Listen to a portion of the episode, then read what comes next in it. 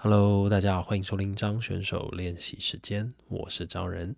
好，我们上一集呢有跟大家讲了李清照，那讲了很多李清照的诗词，那也讲了一些北宋、南宋之间发生的故事。那上一集呢，其中有讲到一首诗，叫做《夏日绝句》。那这个诗啊，是李清照写在这个北宋靖康之变之后，整个淮河以北。已经被金人全部给吃下来。那整个宋朝啊，退居到淮河以南。那由这个宋高祖赵构，对他叫赵构，然后重新立这个南宋啊之后，然后这个李清照所写的一首诗。那因为其实这个宋朝啊，退居到淮河以南之后，整个朝廷里面就分为两派。就分为主战派跟主和派。那我们都知道嘛，历史上很有名的，像是岳飞就是主战派的，希望呢能够率领宋朝大军，然后打回这个淮河以北，把他们的整个北宋江山给要回来。那另一派呢，就是例如说像秦桧、秦桧这些人为为首的这个主和派。主和派呢，就是希望啊，就是觉得说啊，整个战争啊，其实已经是非常劳民伤财的事情了。那这个战争啊，应该要能免则免。所以以秦桧为首的这些人呢，其实他们就力荐这个宋高宗，要好比说向这个金人纳贡啊，就是说送一些礼品过去啊，然后割地给他们啊，送一些黄金过去啊，然后以求就是不要再打仗了。那希望两边呢能够和平相处。那像我们其实之前有讲到这个辛弃疾哦，辛弃疾其实也是主和呃主战派的其中一人。那辛弃疾这辈子哦，从山东然后下来到这个杭州这个临安这边啊，其实也是希望能够报效国家，然后投靠这个宋高宗之后啊，有朝一日也要把他的这个家乡山东这边啊给要回来。但是偏偏呢啊，我们。这个之前也讲过嘛，因为我们没有想到辛弃疾没有想到的是什么？他没有想到的是啊，今天金人啊，把这个在靖康之变之后，把这个宋徽宗跟宋钦宗给俘虏了，就是把他们就是俘虏走，做成人质带回到黑龙江这边的时候，这个时候啊，其实在当时的皇帝其实是宋钦宗。那宋钦宗被俘虏走了之后。南宋建国，宋高宗赵构才有办法当皇帝。所以，其实辛弃疾啊，他没有想到的是，今天他虽然这个名义上希望能够把宋朝给要回来，但他没有想到宋高宗的心理是什么。那那个是什么呢？就是现在他当了皇帝，那如果他的哥哥跟他的爸爸都被这个救回来了，那今天这个皇帝谁要当？对不对？那当然，这个东西都是很复杂的一些，怎么说？宋高宗自己的一些心理转折吧。那所以哦，我们就可以看到，整个南宋建国之后，其实整个宋高宗哦，他是非常无心向战的，那也完全听从这些求和派的人的这些建议，所以我们才会看到历史后来的演变嘛，就是这个战神岳飞啊，哇！这精忠报国的岳飞，居然就被这个宋高宗给处死了。所以说，在这个宋朝啊，南宋建国之后，发生了这么多的事情。李清照啊，他也是一个文人嘛。那其实我们知道，这个李清照他饱读诗书，然后了解这个历史古今，他其实对于宋高宗在做的这些事情，其实非常不以为然的。那。呃，所以他才会这个在后来啊，经历经过这个乌江旁边的时候，想起了当年的西楚霸王项羽，那就写下了这首《夏日绝句》。那其实《夏日绝句》里面的故事哦，非常精彩。那上一集啊，我后来就是自己在听，听完之后觉得哇，不行啊，这个那个故事真的太精彩了。那我就上一集讲的有点少，所以这一集呢，想要好好的来跟大家讲一下西楚霸王。项羽的故事，那《夏日绝句》哦，为什么会让这个后面呢？就是说，大家对于李清照写的这个《夏日绝句》这么有感觉呢？就是因为从《夏日绝句》里面啊，我们可以去感觉到李清照这个人，他对于当年这个宋朝的这个情势，他是怎么样子的一个观点，怎么样子的看法。那这个《夏日绝句》哦，他是这样写：他说，生当作人杰，死亦为鬼雄。至今思项羽，不肯过江东。那其实这一首诗哦，它这个绝句里面就二十个字，可是它就用了三个典故。那今天呢，我主要会讲这个项羽的故事，那前面呢也会把另外两个典故简单的带过去。那今天项羽的故事哦，主要会 focus 在他最后就是要离开这个人世间的，就是最精彩，然后最广为人知、最戏剧化的。的的那个桥段就是那一幕，就是从四面楚歌之后，就是楚汉相争，然后楚河汉界，四面楚歌，然后霸王别姬，最后自刎在乌江旁边。那其实你回顾项羽这一生的故事哦，你真的会觉得哇，天哪，怎么会有一个这样子的人呐？他怎么有办法一生这么样子的曲折离奇，然后？最后，甚至在离开人世间的时候，还可以这么样子的戏剧化。好，那我们就慢慢的来讲。好，那我们先讲前面哦，这个夏日绝句前面两个典故是什么？它前面两个典故，它第一句是说“生当作人杰”。好，这个“生当作人杰”这个典故从哪里来的？这个其实是这个项羽的这个死对头刘邦啊，刘邦所说的这个。太史公这个司马迁啊，他在《史记》里面，他写下这个《汉高祖高祖本纪》里面就写到这一句，他说：“张良、萧何、韩信，此三人为人杰也，吾能用之，此吾所以取天下也。”这个就是刘邦所说出来的一句话。那他就是在说这个汉初三杰啊，哪三杰？张良、萧何跟韩信。那这个刘邦就说，哇，我身边啊还好有这三个人，还好有这三个兄弟能够在我身边帮我辅佐我，我今天才有机会能够把整个中原给统一，把天下给拿下来。所以他就夸奖这三个人说，他们三个人啊是人杰。对，那第二句呢，这个死亦为鬼雄。这个典故从哪里来的呢？这个是这个战国时期哦，楚国的诗人屈原他所写的一首诗。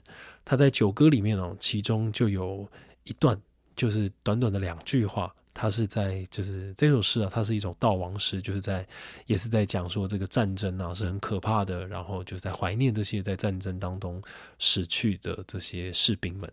那这两句是解在讲说，他说：“生既死兮神以灵。”魂魄易息为鬼雄，意思就是说，你们活着的时候啊，是一个就是这个非常勇勇猛、这个英勇的这个英雄啊。他说，你们虽然身啊死掉了，你们的身躯已经死掉了，但神已灵，就说你们会升华成这个这个世间的这种神灵。那魂魄亦兮为鬼雄，你们的这个魂魄啊，也因为你们的这个英勇精神，在神鬼当中啊，都会是一个英雄。这样，对，所以前面这两句啊，其实就是在讲生当作人杰，死亦为鬼雄。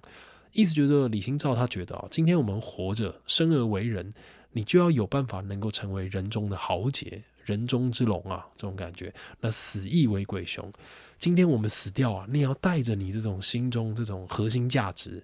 然后就这样子非常英勇的死去。那为什么他要这样讲呢？因为他今天走到了这个乌江旁边啊，他就写说：“自今思项羽，不肯过江东。”好，那这两句我们前一集也有解释过嘛。他就是在讲说，今天我走到了这个乌江旁边啊，我就突然想起了几百年前的西楚霸王项羽。他当时走到这个乌江旁边的时候，他这个随着他的这个楚国大军啊撤退到乌江边，因为刘邦整个已经包围他了嘛。其实那个时候他可以渡过乌江，然后重新回到江东，然后蓄势待发，东山再起。可是项羽啊，他就说出了那句千古名言嘛，他说：“我当年带着八千子弟渡过江东，然后我们辉煌的打下这么多场漂亮的战役。”但是今天就我一个人要渡江而回，他说我无颜去面对我的江东父老，因为那八千子弟全部都已经命丧沙场。那他说完了，他就就自杀了。这样，所以李清照其实就是在赞叹，他就觉得说，像项羽这样子的一个英雄，他说我至今都会怀念他，因为他在人生当中的最后一刻，他都没有就是像这个怎么讲。怎么讲？就是向这个敌方啊低头的这个意思。对，那我我们就会感觉到，其实李清照对于项羽哦，他还是有一种很很钦佩，甚至是很佩服。他觉得整个宋代啊，应该要像项羽这种精神去去学习才对。对，所以好，我们现在呢就来讲一下项羽啊，他在人生的最后一个关头，到底发生了什么事情？那我不知道大家呃，对于这个楚汉相争的这段历史熟不熟悉哦？这一段历史其实真的非常非常的精彩。那我们就很简单的先前情提要一下，就是在这个秦始皇啊统一了整个中国之后，其实照理来说啊，他自命为这个始皇帝，就是从我开始的君王都叫做皇帝。那他觉得他的这个霸业应该可以千秋万世的，可是没想到他因为非常的暴政啊。他的这些很很残暴的这些统治这个国家的方法，让百姓民不聊生，然后哇，整个大家民怨四起。所以在秦始皇驾崩之后，这个四处四处的这个革命起义啊，可以说像是这个烟火般这样，嘣嘣嘣嘣嘣嘣嘣，大家就是极力的要讨伐这个秦朝。那秦始皇二世子婴。这个登基之后啊，那当然自然就抵挡不住这样子的势力嘛。那刘邦跟项羽就在这个时候就出事了，就是横空出世这样。那前面当然发生了很多事情啊，就是说他们起义啊，然后刘邦啊，其实刘邦原本也是拥附在这个项羽军下的这个其中一个将领。那刘邦其实年纪哦比项羽大很多，那他们其实之前也曾经相传他们曾经结拜过，是结拜兄弟这样。但是后来呢，这个发生了一件事情是什么呢？就是当这个项羽啊开始四处征战，就是这个项家军呐，哇，这个整个楚国就是从西楚而来的这个项家军，哇，非常的骁勇善战，然后他们这个名声啊传遍中原，然后开始四处征战的时候，这个时候呢，楚怀王啊就就类似像颁布了类似像一道命令，他就说先入关中者为王。关中在哪里啊？关中哦，其实就是在今天的这个陕西西安这边的这个附近。那西安我们都知道嘛，是这个十三朝古都，就是这个位置哦，非常的好。那关中哦，其实就是指四个关，就是有我们说以前这个有这种关口嘛，就是什么关，什么山海关啊，什么关什么关。那关中啊，就是在指在这个西安附近啊，有以前古代有四个关，东西南北。有潼关、散关、武关跟萧关。那这个地方啊，这个时候楚怀王就说，只要先把军队带进关中的人，就可以称王。那这个时候，其实项羽的军力哦，非常的强。那个时候，相传他有四十万军力。那刘邦那个时候只有十万多到二十万而已。那但是因为项羽哦，在外面征战嘛，那刘邦其实我们都知道，他是一个比较讲好听，就是比较聪明。那讲难听一点，就是比较狡猾、比较奸诈的人。那他就是非常的会看时机，那懂得能屈能伸。所以呢，他在这个项羽啊，这个四处征战的时候，他就先把军队啊带进关中。结果他本来啊，照理来说应该要称王了。结果呢，结果啊，项羽知道之后，哇，勃然大怒，他就整个啊浩浩荡荡的把他的军会军队啊带回关中，然后要会一会这个刘邦。那其实照理来说，刘邦称王之后，他应该就可以，就是说，哦，他现在是汉王，怎么样怎么样？但是因为项羽的这个军队真的是太庞大了，然后就嗯，很紧张，所以这个刘邦就做了一件也是很很令人啧啧称奇的事情，就是他把这个宫中的财宝啊，然后反正简单来说就是把那边整理好，然后等着项羽回来。那项羽回来之后啊，刘邦就跟项羽说啊，哇，这个项王啊。今天我先入关中，绝对不是要想要称王，我是要先帮你把这边给打点好，然后来迎接项羽的到来。哇，你看这个小刘啊，很会讲话，有没有？就是，毕竟也是一个出过社会的人。那这个项羽啊，当然，反正后来就发生了说，就后来就是项羽就摆了鸿门宴嘛，就是他在鸿门这个地方设了一桌宴席，意思就是说啊，好啊，好啊，好啊，来来来。刘邦来，我邀请你来吃顿饭，你来好好给我讲一下，你给我先进关中是什么意思？这样你没有把我这个项羽放在眼里了吗？那后来还发生了什么项庄舞剑啊？就是这个项庄啊，就项羽的，我忘了他是堂弟还是他的，反正就他的部下其中一个将领，就因为这个项羽啊。已经把刘邦邀来了，可是却迟迟没有要杀掉他。可是项羽，你知道这真的是皇帝不急急死太监，他身边的所有部下都在跟项羽打暗示，说快杀了他，快杀了他！难得今天刘邦到了，你要是现在不杀了他，你放虎归山之后就不堪设想。那所以这个项庄啊，就请意，然后就说啊，那我来给大家表演一下吧，就到这个刘邦面前舞剑呐。那其实他根本不是想舞剑，他是想要趁机啊，就刺杀这个刘邦。所以后面才会有这一句那个成语嘛，就说项庄舞剑，意在沛公。沛公就是刘邦的意思。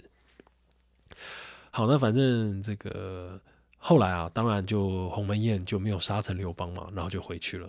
结果没想到呢，真的就是在鸿门宴之后，整个刘邦跟项羽之间的势力啊，就开始慢慢的反转。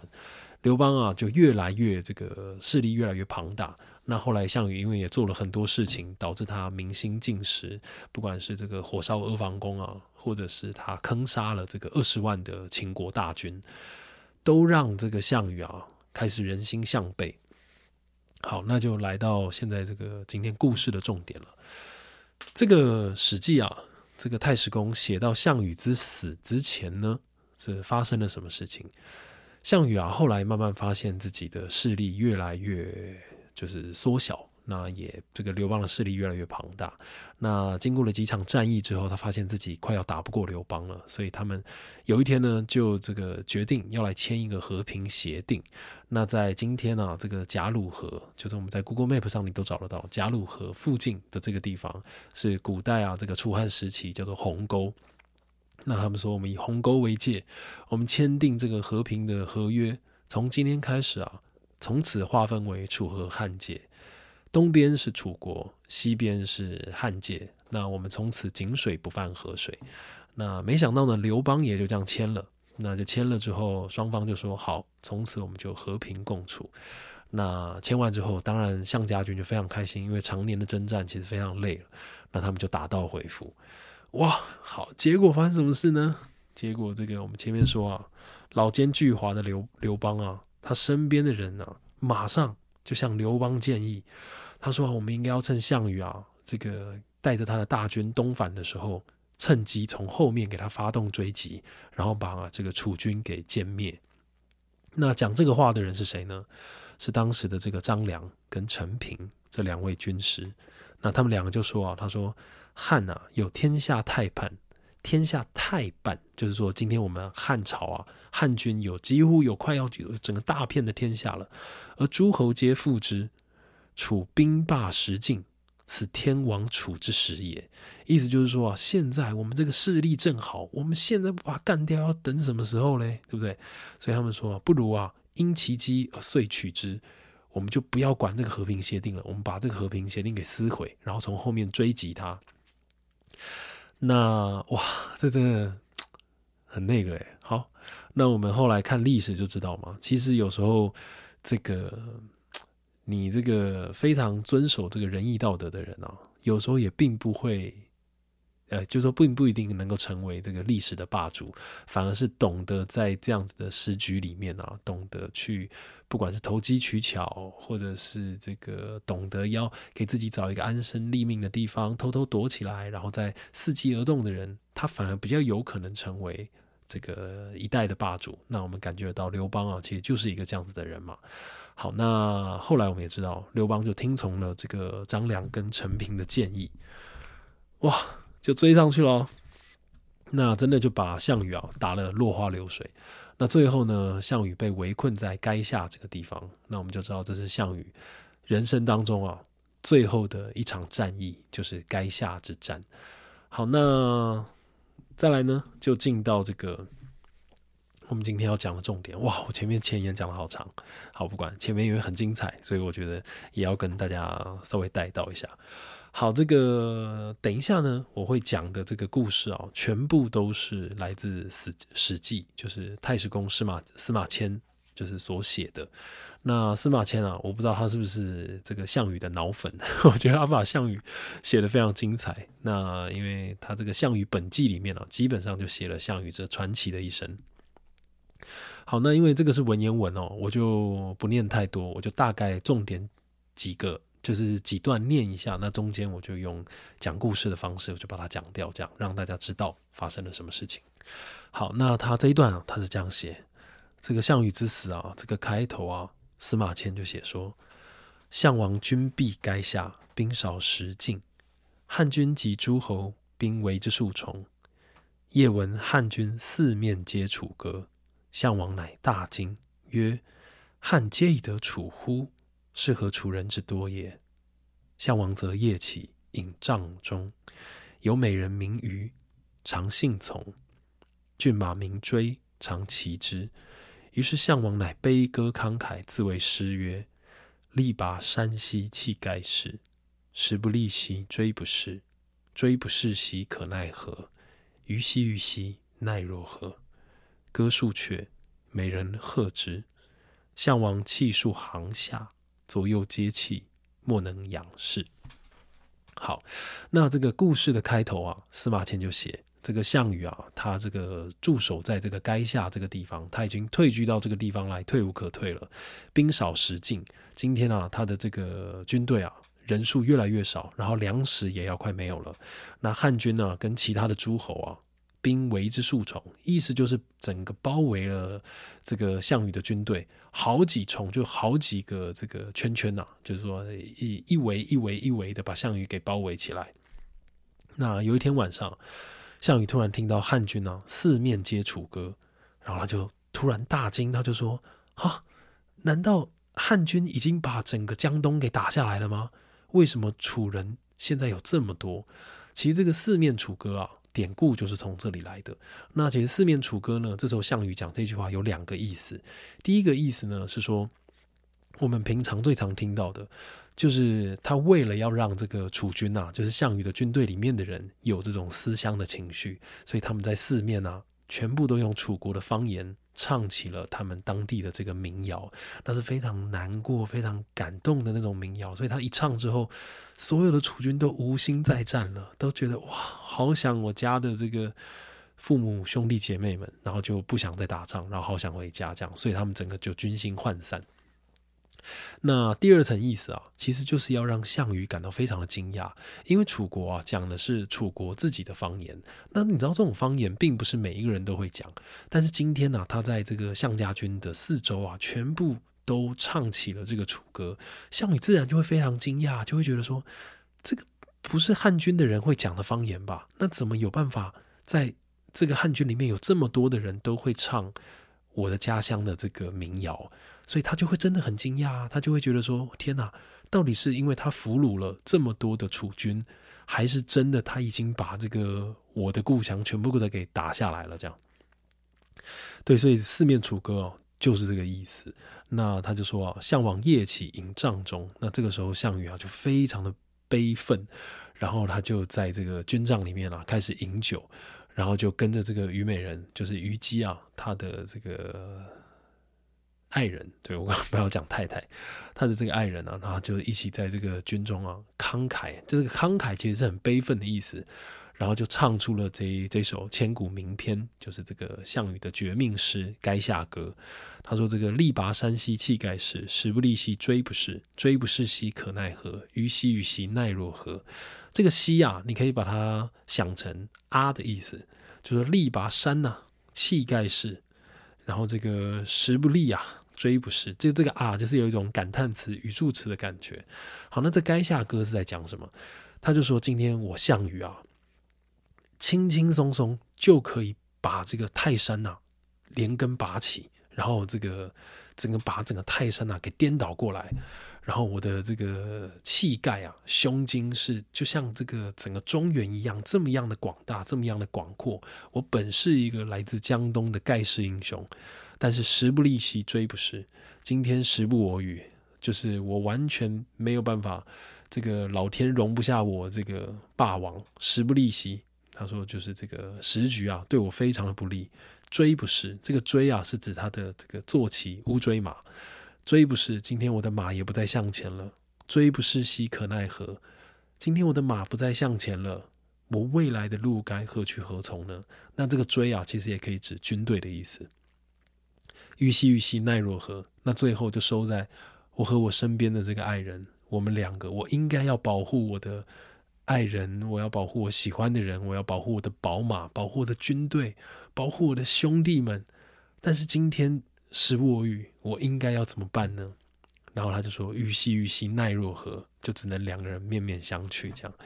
那最后他说歌数阙，美人贺之。他说项羽唱这首歌啊，哇，唱了好几次，好几次。然后唱完了，他自己都哭了。然后身旁的这个大臣啊，每一个人也都听到，就是流下了眼泪。没有人啊，就是敢抬头直视项羽。好，那接下来这两段我就直接讲这个故事。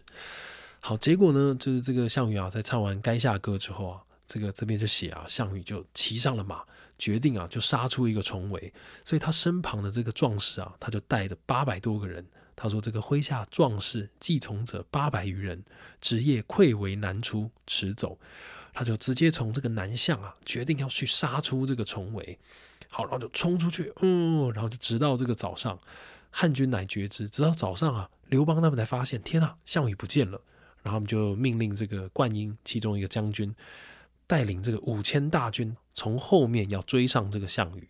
那这个时候，项羽啊，就已经渡过淮河了。”那项羽渡过淮河之后，因为我们都知道项羽非常的骁勇善战嘛，那这边史记就写啊，项项王渡淮之后，技能蜀者乃八百余人耳。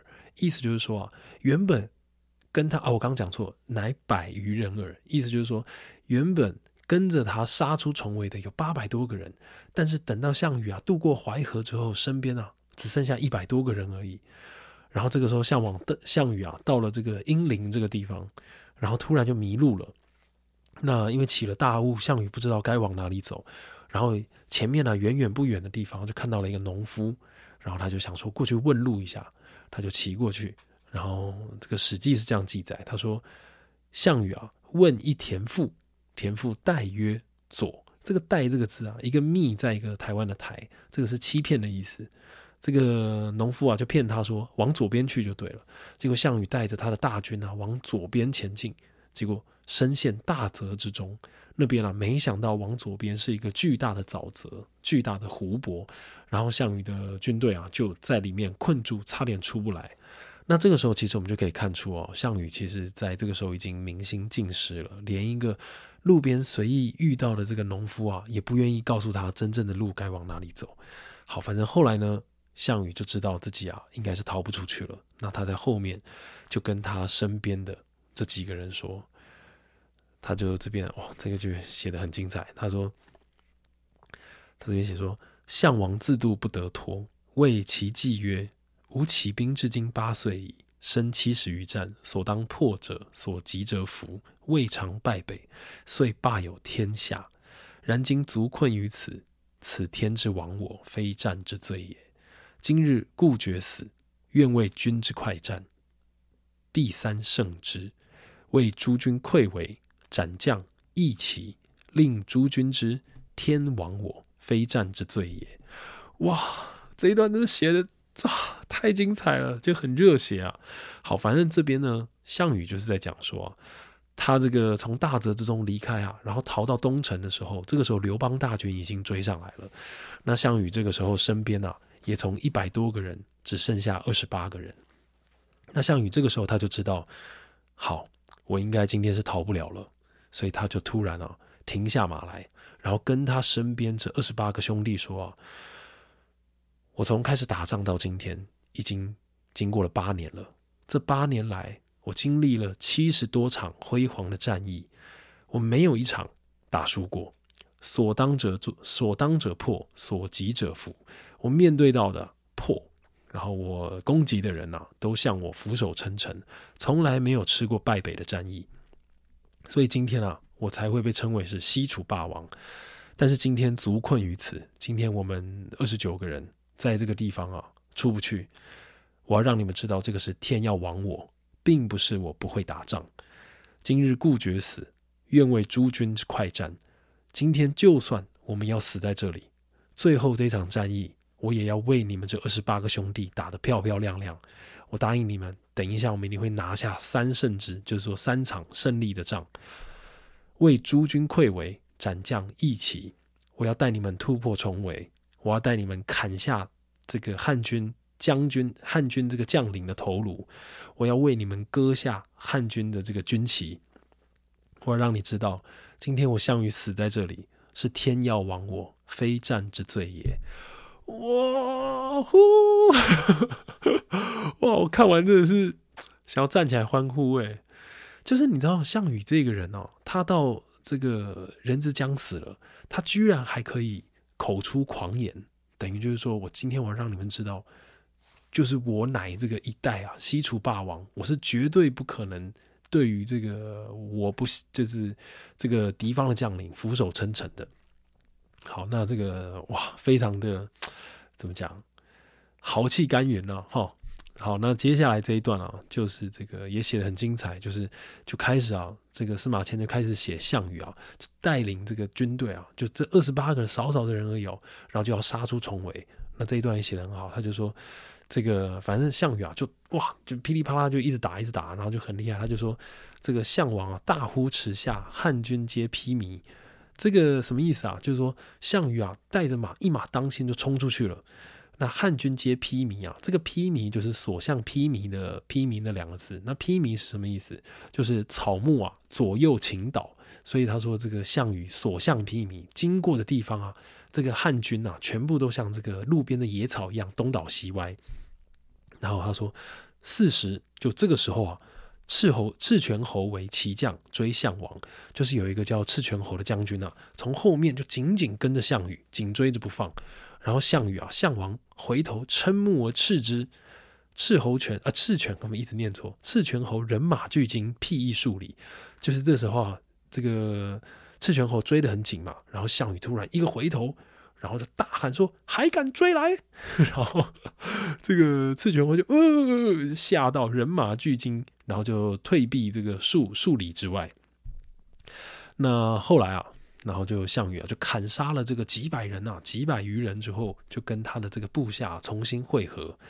然后他就问他的部下，就说：“他说，呃，复据其计，王其两计耳。乃谓其计曰：何如？”季节服曰：“如大王言。”意思就是啊，他们重新上了战场，砍杀了数百人之后啊，重新这二十八个人在聚首。项羽发现他们这边啊，才就是失去了两个人而已，但是他们已经敌方啊，已经失去了几百个人。然后项羽就跟他这几个兄弟说：“怎么样？”然后大家就说：“果然就跟你讲的一样。”好，那前面这几段啊，就是在讲项羽这个多么的骁勇善战嘛。好，那最后这一段呢？就是在讲这个乌江自刎这个历史经典的这个场景了。好，这边是这样写，他就说到这个时候啊，于是项王乃欲东渡乌江，乌江亭长，我在讲什么？乌江亭长以传代，谓项王曰：“江东虽小，地方千里，众数十万人，足以亡也。愿大王急渡。”今独臣有传，汉军至，无以渡。项王笑曰：“天之亡我，我何渡为？岂急于江东子弟八千人渡江而西，今无一人还。纵江东父兄怜而亡我，我何面目见之？纵彼不言，即独不愧于心乎？”乃谓亭长曰：“吾之公长者，吾辞骑马五岁。”所当无敌，常一日行千里，不忍杀之以次功。好，前半段啊讲到这边，这边啊是在讲什么？他说这个项羽啊，这个时候啊，他带着这二十六个人准备要东渡乌江。这个时候乌江啊有一个亭长，这个亭长就是乌江这边那种水师的这个行政首长。以船待，以这个字就是准备好，他准备好了一艘船啊，在这边等待项羽的到来，然后跟项羽说：“项王啊。”赶快过江吧！他说：“对面的江东啊，虽然腹地不大，江东虽小，但也有地方千里，但也有千里之大了，众数十万人，足够让你足足够让你东山再起。愿大王急渡，你赶快过去吧。今天只有我有船，等到汉军来这边啊，他们就没有办法可以渡过这条江了。”结果项羽这时候说什么？他说：“项王笑曰：‘天之亡我。’”我何度为？就说老天要亡我，我何度为？这边是倒装句。他说我为何要渡过去呢？且急于江东子弟八千人渡江而西，无一人还。这个急啊，就是项羽自己的名字，他本名叫项籍。他说我跟当年啊，这个八千个江东子弟渡江而西，他就是在讲他二十三岁的时候，那个时候我带着这八千人起义，但是今天呢，没有一个人生还。就算好了，就算纵江东父兄怜而亡我，就算我的江东的这些父长兄弟们，他们可怜我，重新立我为王，我有何面目见之？我要拿什么去见他们呢？就算他们不说，纵笔不言，极独不愧于心乎？我难道都不会感到惭愧吗？然后再来啊，他又跟这个庭长说：“吴之公长者就说，我知道你啊是一个德高望重的人。这一匹马乌骓马，吾起此马五岁，所当无敌。这匹乌骓马跟了我五年，我们所向无敌。而且这匹马可以一日千里。今天我死到临头了，我不愿意让他跟我一起死去，我不忍杀之以次功。今天这一匹宝马，我就送给你吧。”他就送给这个乌江亭长。接着呢，就这样写，他说：“乃令奇迹接下马步行，持短兵接战，独及毒杀汉军数百人。项王身一披十余创，故见汉骑司马吕马童。项王曰：‘若非吾故人乎？’马童面之，指王毅曰。”此项王也。项王乃曰：“吾闻汉购我头千金，亿万户，吾为若得，乃自刎而死。王亦取其头，余计相柔剑争项王，相杀者数人。罪其后，郎中计杨喜，计司马吕马童，郎中吕胜、杨武各得其一体。”哇！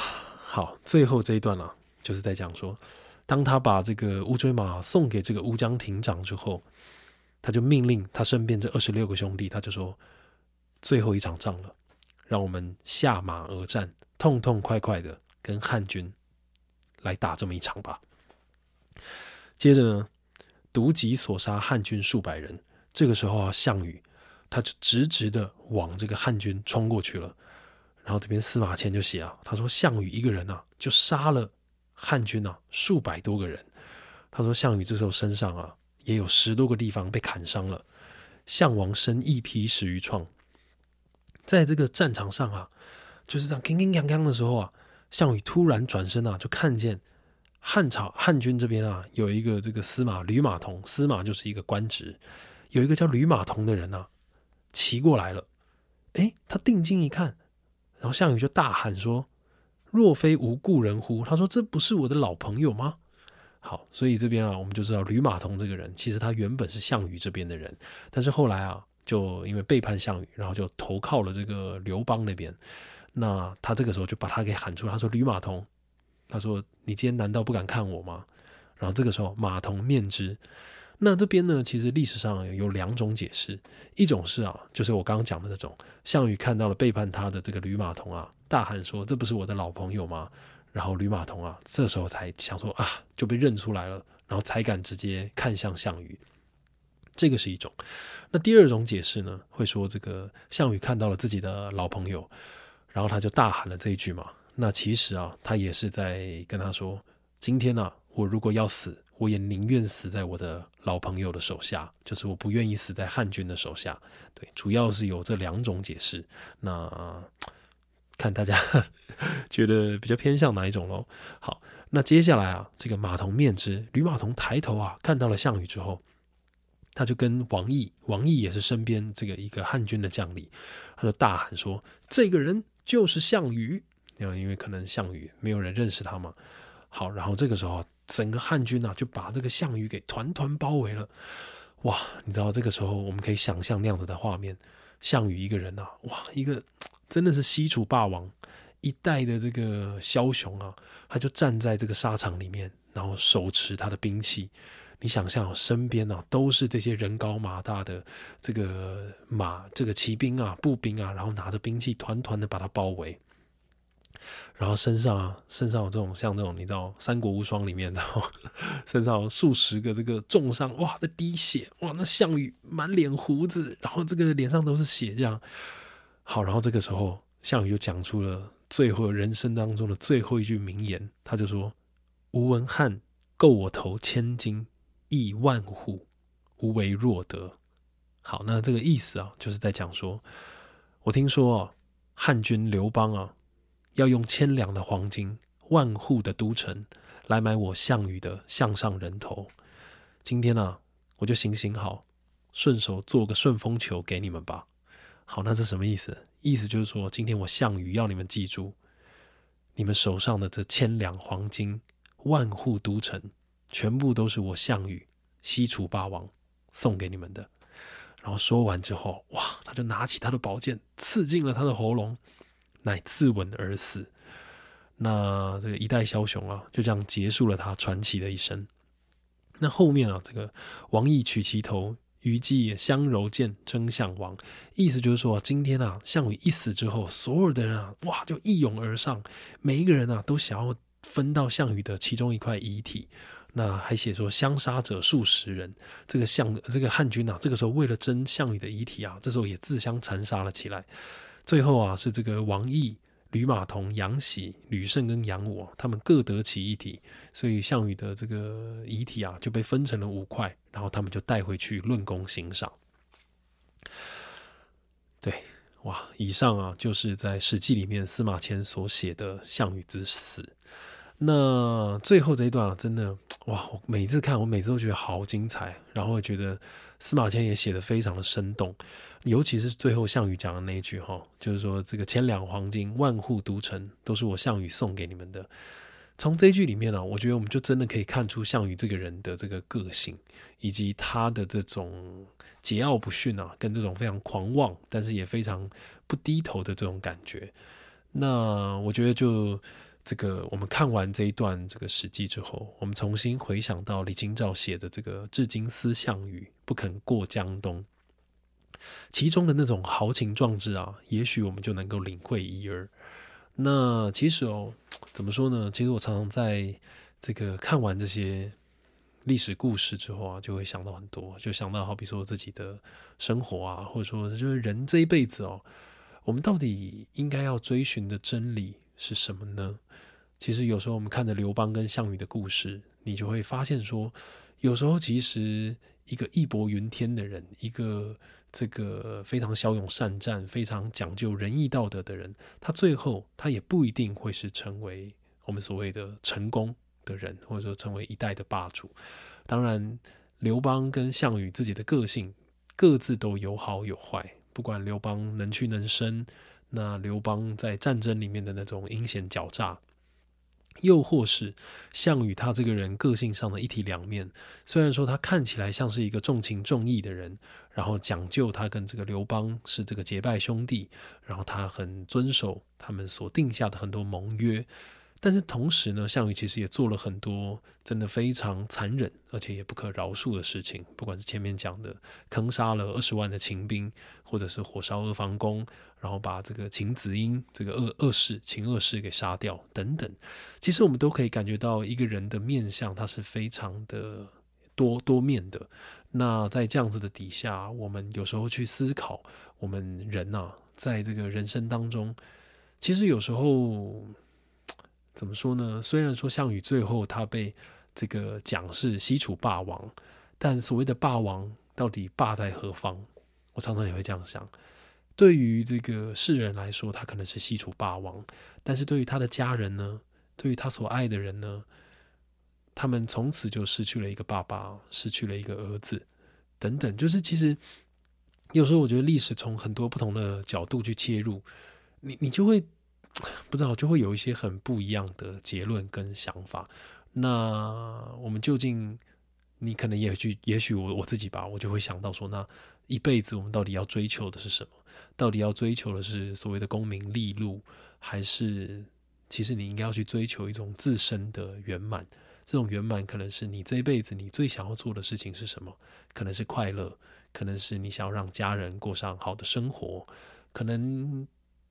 不知道，我觉得那个蛮困难的。那对我觉得，也许最后我也没有可能要讲一个结论吧。我觉得大家也许可以自己想一下，就是说，对啊，在这一辈子里面，到底我们追求的是什么呢？那也许这个答案就会去左右我们这个看世界的方法跟看世界的角度，这样，对，这个 这个是我自己看完之后的一些感觉了。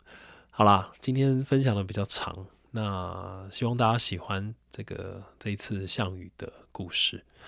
好啦，那以上是今天想跟大家分享的内容，这是张选手练习时间，那我们就下次见啦，拜拜。